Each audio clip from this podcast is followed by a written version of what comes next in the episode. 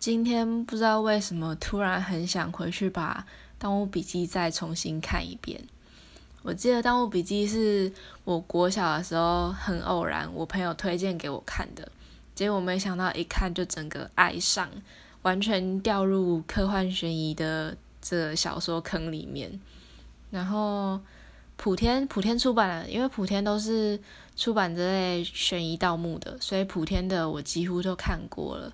国家宝藏也不错，然后倪匡系列的我也很爱看，但是唯独就是鬼吹灯我有点看不下去。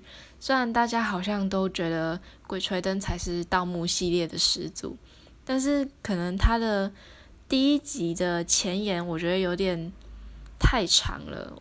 然后我抓不到他想要说的重点是什么，所以我就没有继续看下去。